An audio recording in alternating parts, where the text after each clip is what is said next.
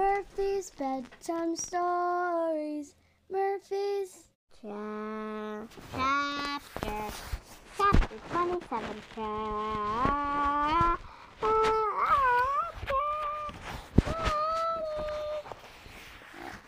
20. Wait. Seven.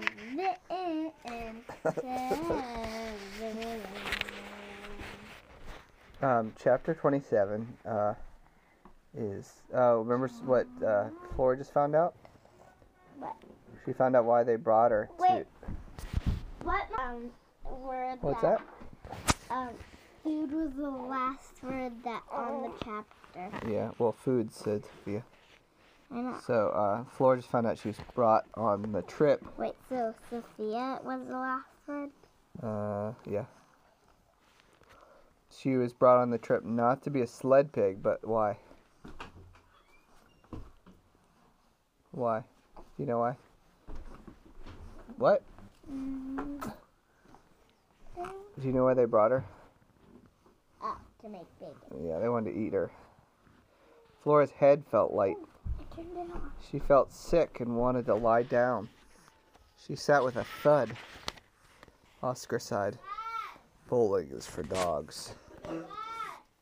Do you think Amos likes you because of your personality? Think about it, said Sophia. They want you on their adventure, all right, but not for the reason you think. No, Flora whispered.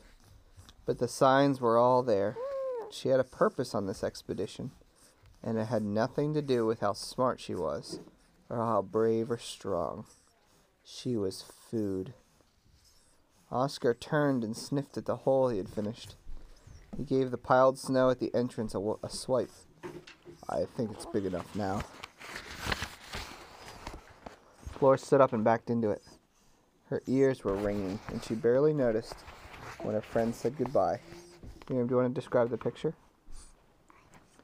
So it's a pig curled up in a snowy hole, and there are snowflakes, and she has a blanket. What do you think? Uh, what based on her face? What do you think she's feeling? Sad. She barely noticed when her friend said goodbye. Sophia stopped once and looked back, but it had begun to snow, and they were soon out of sight. Sit it, slid in deeper and curled up. She found that her back legs could tuck inside the bottom of her coat. her hole was warm as could be. She shivered anyway. The snowflakes slowly filled in the opening, as if filling in a grave. And that's actually the end of the chapter.